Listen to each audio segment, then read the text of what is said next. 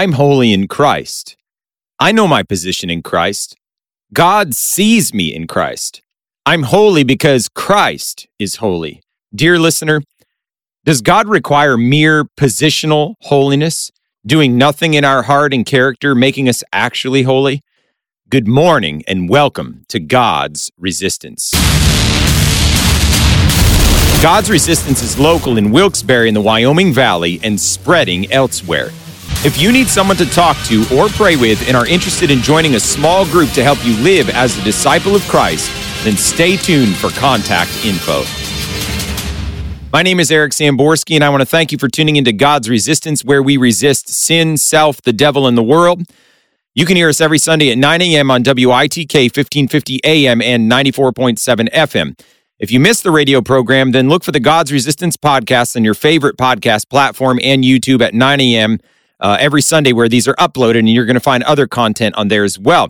You can find us at godsresistance.com and on Facebook, Gab, Gab TV, and YouTube at God's Resistance, and that is spelled G O D S R E S I S T A N C E.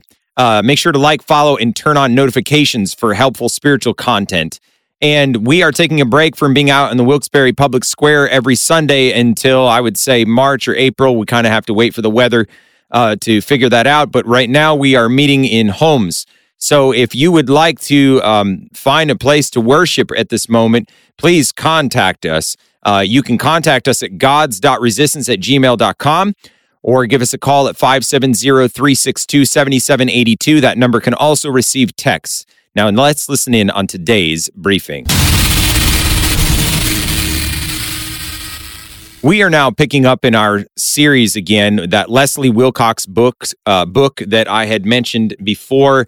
Be Ye Holy, excellent book. Again, a plug for it. Um, try look online. You can order it. It will be extremely valuable and helpful to you in walking uh, with God in full surrender and to have a pure heart by faith in Jesus Christ. Um, so we've kind of already established that God does want holiness. He requires holiness. It's not just God asks uh, us to be holy, please, and then maybe some will do it and some won't. But holiness is normal for a Christian. That is normal for somebody who has received the salvation of Jesus Christ. Now, God makes provision for accomplishing that work of holiness in human hearts. It's not that God says, Be ye holy. And by the way, it's impossible and laughs at us basically by giving us some impossible standard. God asks us to be holy because we can be holy, and He makes it possible through His Son, through the Spirit of God, through faith in Him.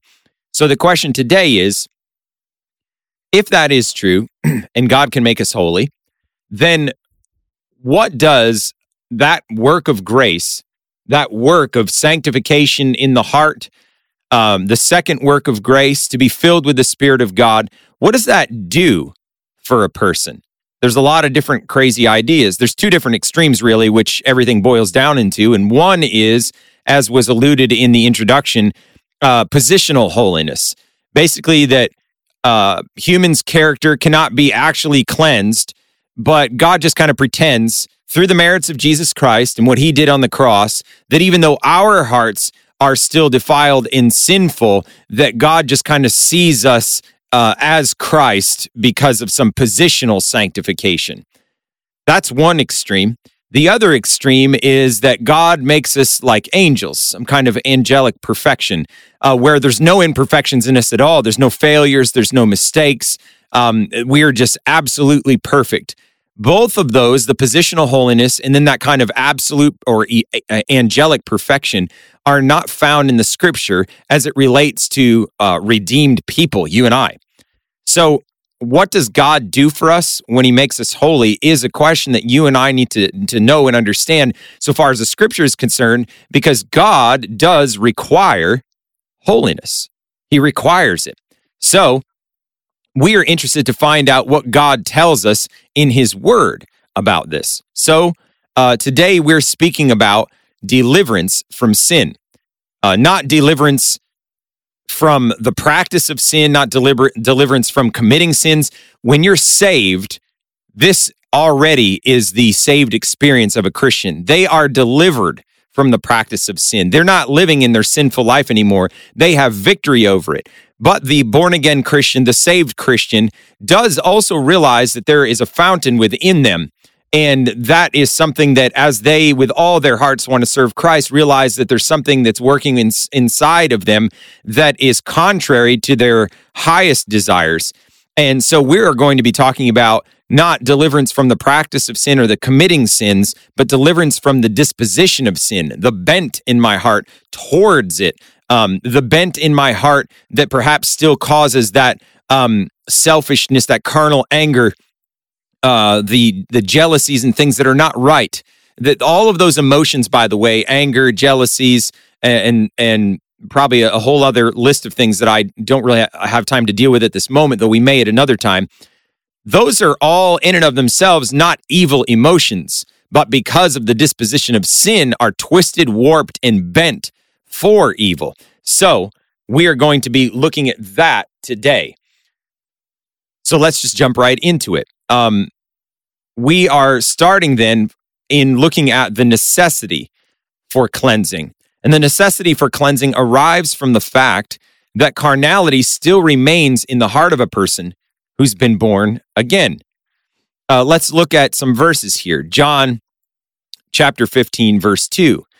Every branch in me that beareth not fruit, he taketh away, that is God, the husbandman. And every branch that beareth fruit, he purgeth it, that it may bring forth more fruit. So here we find that if we're to apply this to salvation, everybody that is not bearing fruit, God takes away, but everyone that bears fruit, and this is speaking of a Christian, excuse me, every every everyone that's uh, a Christian, a real Christian bears fruit. But he's saying there's something deeper and more that he does to the Christian and through the Christian and for the Christian that's bearing fruit.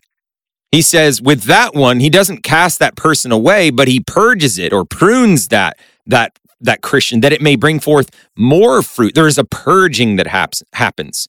That purging is that sanctifying work of the Spirit of God to make us a different person, to make us more like Christ, to make us filled with the Spirit, full of Christ. So we find that in John 15, 2, in that whole parable about abiding in the vine.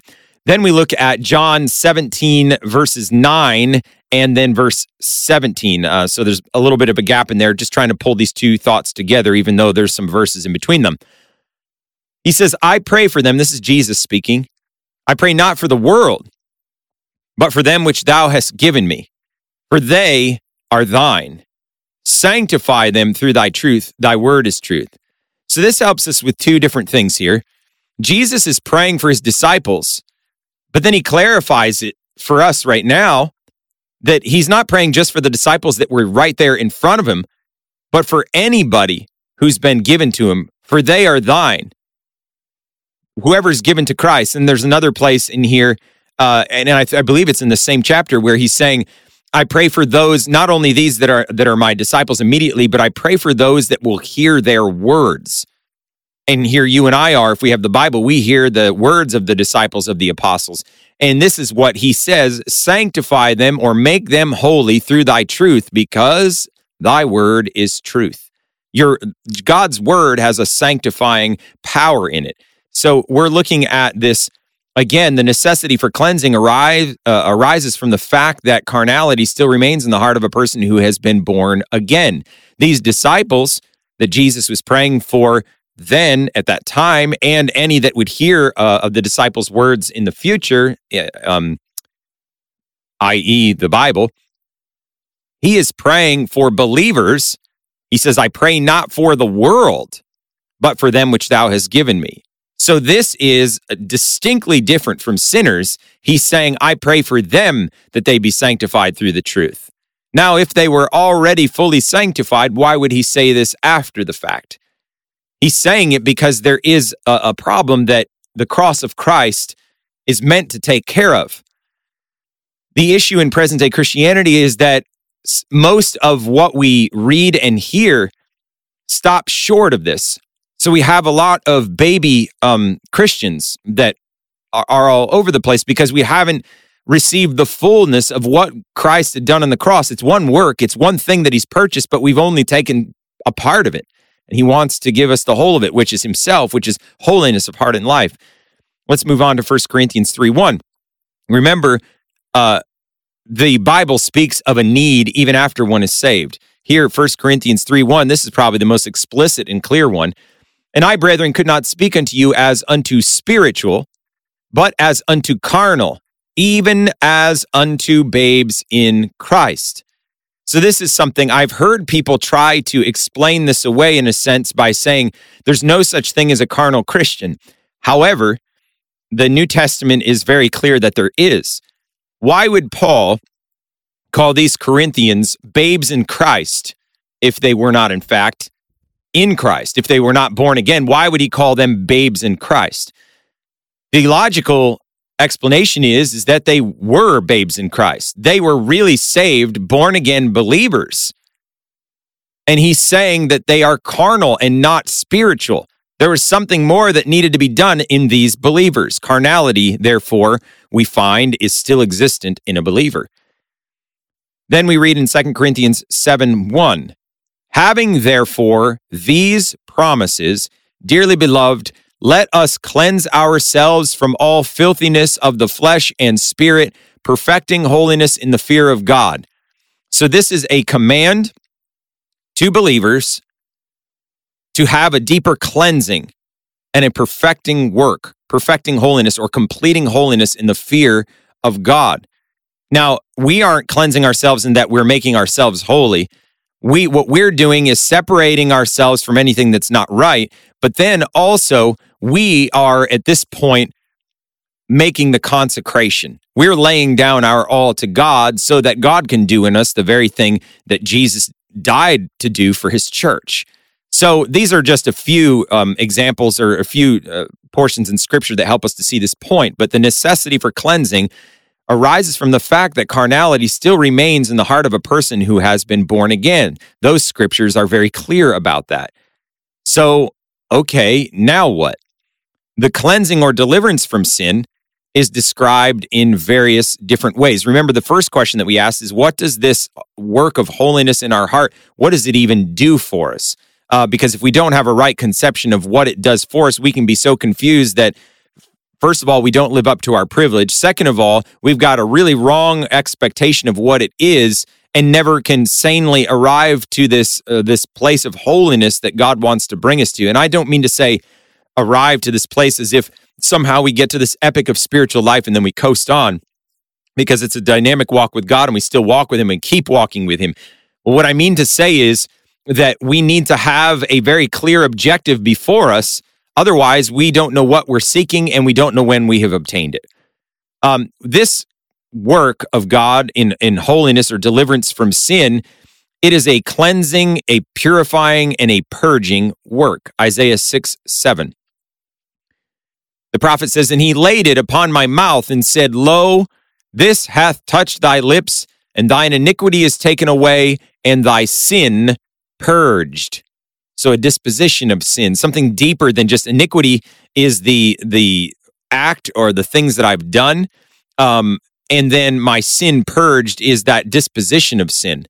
I think we're going to get to this in one of the Psalms a little bit later. And if we don't, well, maybe I'll just bring it up now in case I, I um, I feel like it may be in here, but I don't know. So let me just bring it up here. Um, David said um, that he needed to not only have his sins forgiven, but his heart needed to be cleansed. He said, Renew in me a right spirit, O God.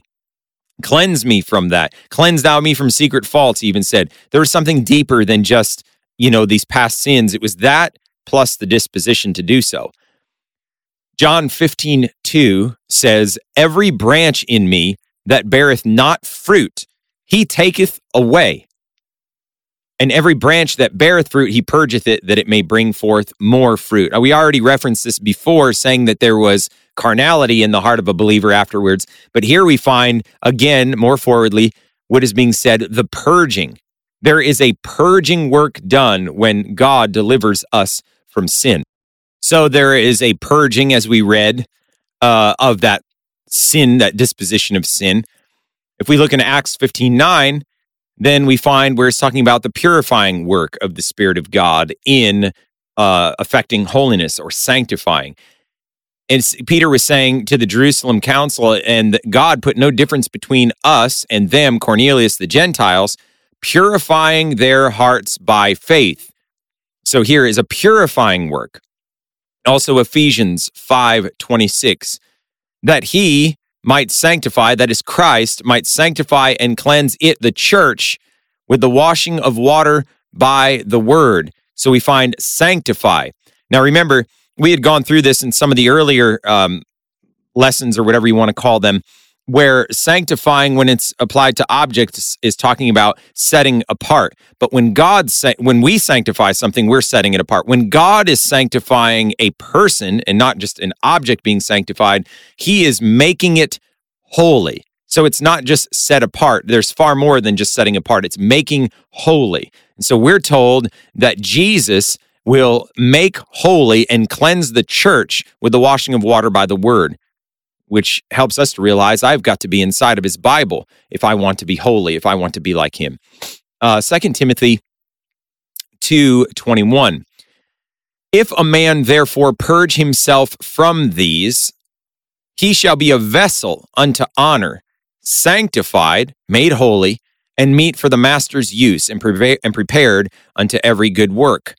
So we do the purging of ourselves selves of things. We're separating things uh, ourselves for God's use and things away from us that are not right. And then God sanctifies us and makes us meet or acceptable for his use, prepared to do God's work because he removes that carnal bent inside of the soul. Uh, Titus 2:14 who gave himself for us that is Jesus praise God that he might redeem us from all iniquity and purify unto himself a peculiar people zealous of good works, purifying us.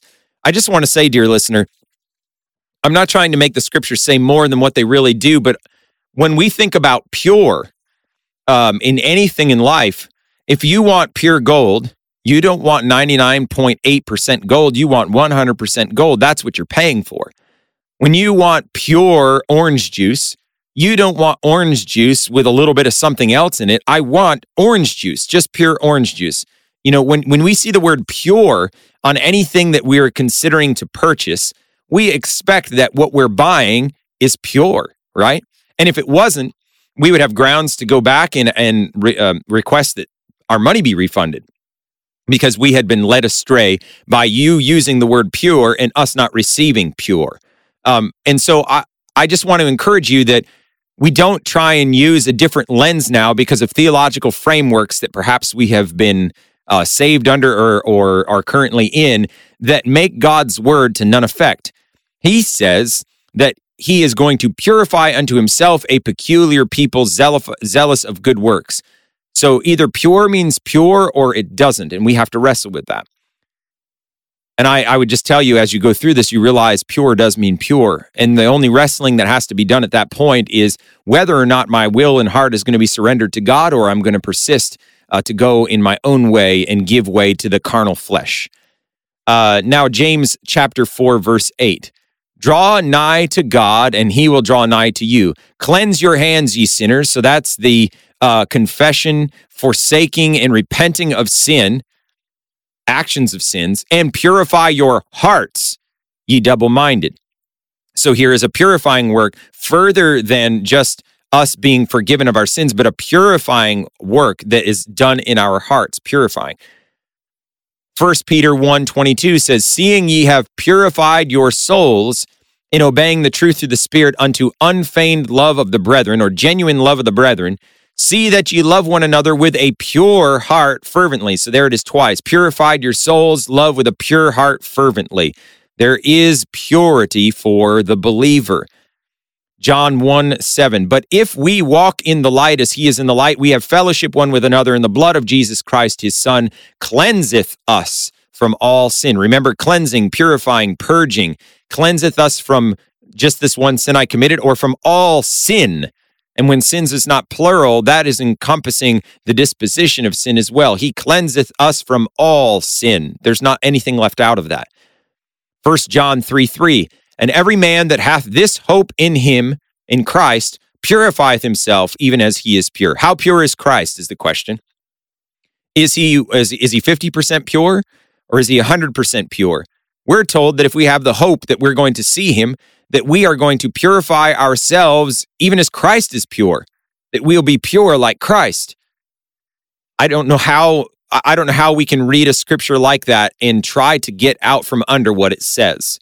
If we are just to come at this like a child, it says what it says, and Lord, make it real in me should be our heart's cry and prayer.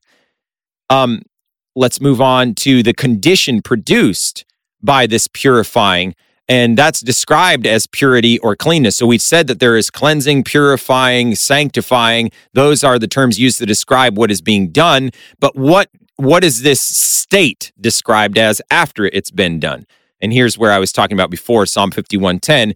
Create in me a clean heart, O God, and renew a right spirit within me. So a clean heart is the effect and a right spirit. Blessed are the pure in heart, for they shall see God. There is um, Matthew 5 8. They're called people that are pure in heart.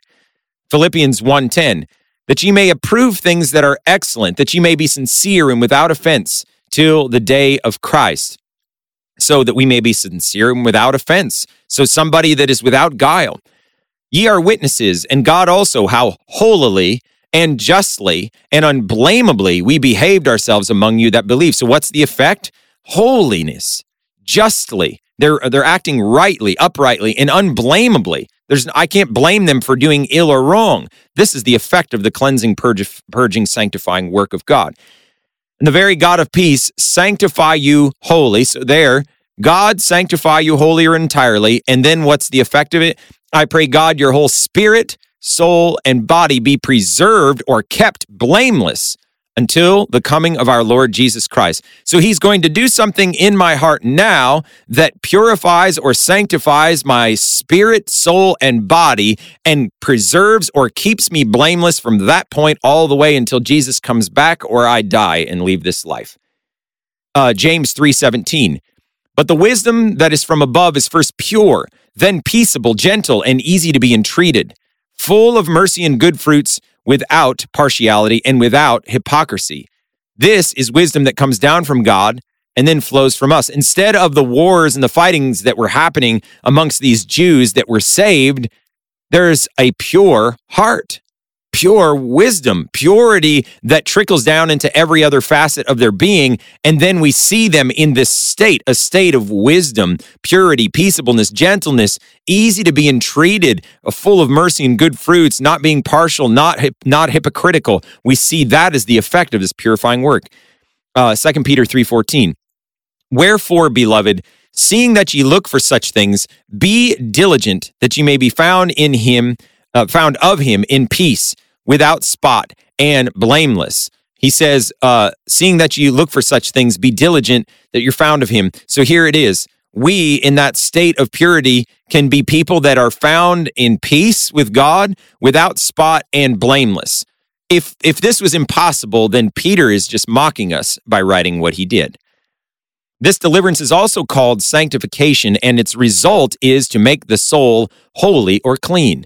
So, according as he hath chosen us in him before the foundation of the world, that we should be holy and without blame before him in love, that he might sanctify and cleanse the church with the washing of water by the word, that he might present the church to himself a glorious church, not having spot or wrinkle or any such thing, but that it should be holy and without blemish. In the body of his flesh through death, to present you holy and unblameable and unreprovable in his sight to the end he may he may establish your hearts unblameable in holiness before God even our father at the coming of our Lord Jesus Christ with all his saints. Wherefore Jesus also that he might sanctify the people with his own blood suffered without the gate. So the result is holiness. Not some people say holiness happens at death but death is the last enemy. Death isn't our friend. Death doesn't Death isn't more strong than the blood of Jesus Christ. Jesus Christ makes us holy. Death is just the end of this life, and he's overcome death. So, this deliverance is called sanctification, and its result is to make the soul holy or clean. The deliverance is sometimes described as a crucifixion or as a death to sin. Know ye not that so many of us, as were baptized in Jesus Christ, were baptized into his death? Knowing this, that our old man is crucified with him, that the body of sin might be destroyed, that henceforth we should not serve sin. Likewise, reckon ye also yourselves to be dead indeed unto sin, but alive unto God through Jesus Christ our Lord. I'm crucified with Christ. Nevertheless, I live, yet not I, but Christ liveth in me. And the life which I now live in the flesh, I live by the faith of the Son of God who loved me and gave himself for me, that I may know him in the fellowship of his resurrection and the fellowship of his sufferings, being made conformable unto his death. For ye are dead, and your life is hid with Christ in God. This experience is described as a rest. Illustrations of this rest are to be found in the Sabbath and in the entrance of the Israelites into Canaan. So refer to the entirety of Hebrews chapter 3 and 4 and Jesus' statement Come unto me, all ye that labor and are heavy laden, and I will give you rest. Take my yoke upon you and learn of me, for I am meek and lowly in heart, and ye shall find rest unto your souls. A rest, then. The result of this experience is freedom from sin. For sin shall not have dominion over you, for ye are not under the law, but under grace. Being then made free from sin, it already happened. Ye became the servants of righteousness. But now, being made free from sin and become servants to God, ye have your fruit unto holiness and, and the end, everlasting life. For the law of the Spirit of life in Christ Jesus hath made me free from the law of sin and death. So we see this freedom, this deliverance, this rest from this problem that we had and the explanation of this deliverance from sin. And I'm not sure how far we're going to be able to get into it. Some people say it's counteraction. It's like there's the good and the bad in us, and we just need to have uh, the good outweigh the bad, and we'll and we'll kind of counteract or overcome. But the Bible speaks of something that is more uh, more under the term of uh, eradication, uh, the removal of something. The term eradication is not found in the scripture, but the idea behind the term is this term adequately sets forth the scriptural truth of removal of sin from the soul. So there's some modern objections. Carnality is not a physical entity. So cut down the tree, but we also need to pull up the roots. And this takes the illustration farther than it's intended. It's not a physical entity, it's a corruption of the heart. The use of the term eradication seems to indicate that it would be impossible for sin ever to return to a soul from which this had been removed. However, this is never implied by a true preacher of holiness.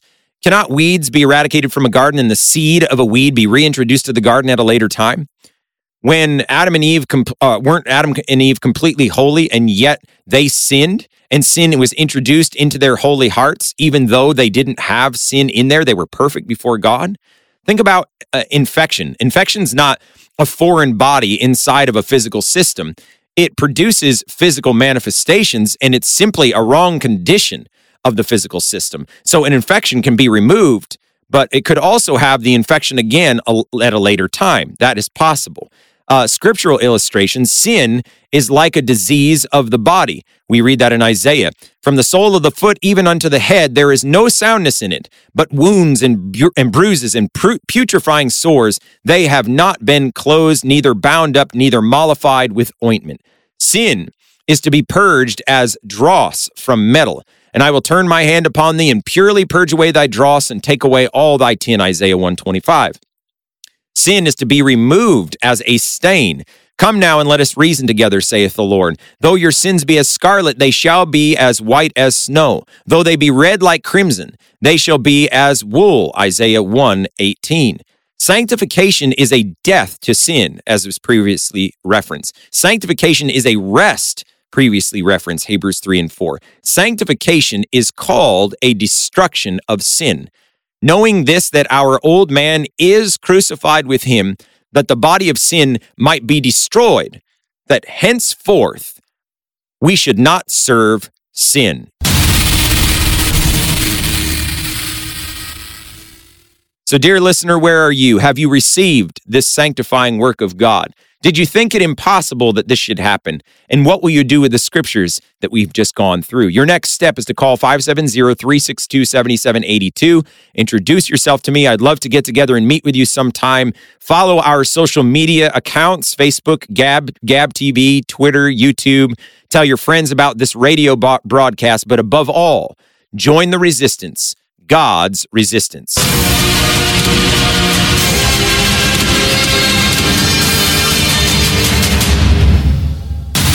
Special thank you to Spectacular Sound Productions for giving permission for the use of the song Heroes and Monsters, which was edited and used in part on this production. The permission was granted under Attribution Share Alike 4.0 International Creative Commons license. That license may be found at https colon forward slash forward slash creativecommons.org forward slash licenses forward slash by hyphen sa forward slash 4.0 forward slash legal code.